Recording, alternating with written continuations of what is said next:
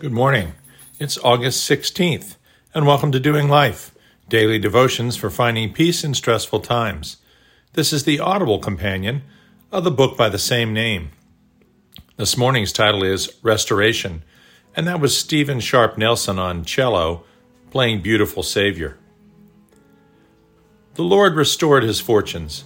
In fact, the Lord gave him twice as much as before. Job 42 10.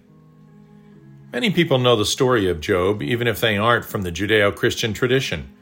God agreed to allow Satan to test the faith of Job, the most righteous and faithful of all the men on earth. Satan took everything from him his land, his wealth, his family, even his health. His friends who came to support him turned on him instead, convinced that he must have egregiously sinned against the Lord for all these calamities to fall upon him.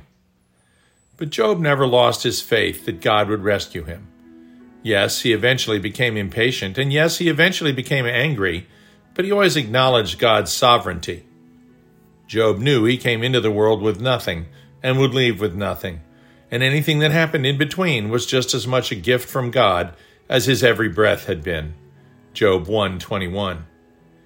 Through these devotionals, we've reviewed several lives where it seemed all was lost but turning to Jesus restored their purpose, their joy, and magnified their effect in the world.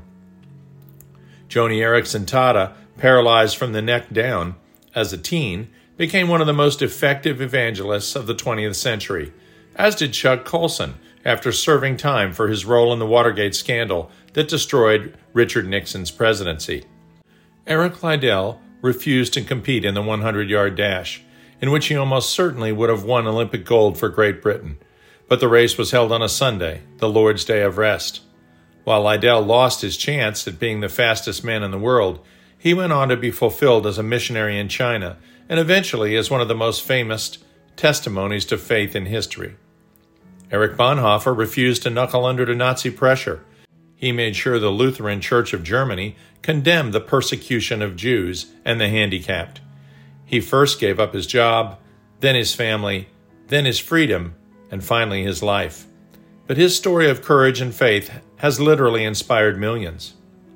God has a plan for those who love Him to heal and restore, whether it is our health, our livelihood, our families, our relationships, or even our freedom.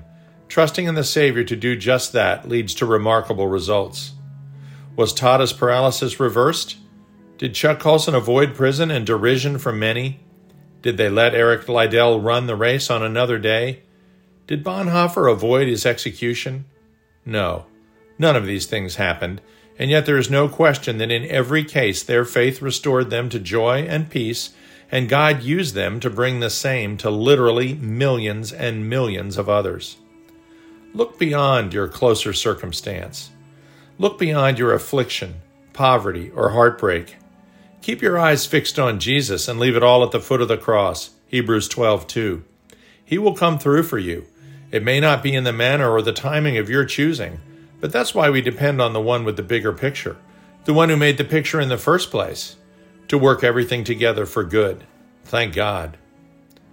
Therefore, we also, since we are surrounded by so great a cloud of witnesses, let us lay aside every weight and the sin which so easily ensnares us and let us run with endurance the race that is set before us.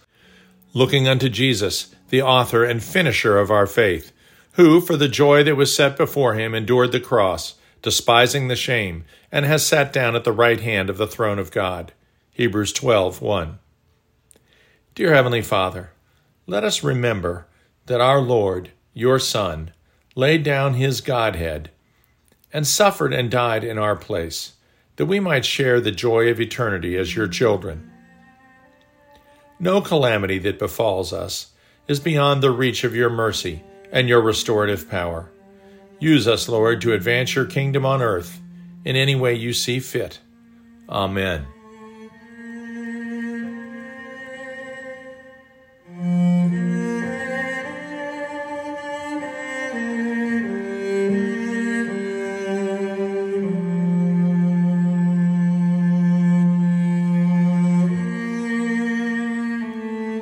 We'll see you tomorrow